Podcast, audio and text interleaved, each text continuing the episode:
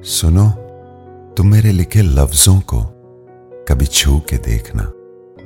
मेरा एक दिल वहाँ भी धड़कता है, बस तुम्हारे लिए। ये दिल तुम बिन कहीं लगता नहीं, हम क्या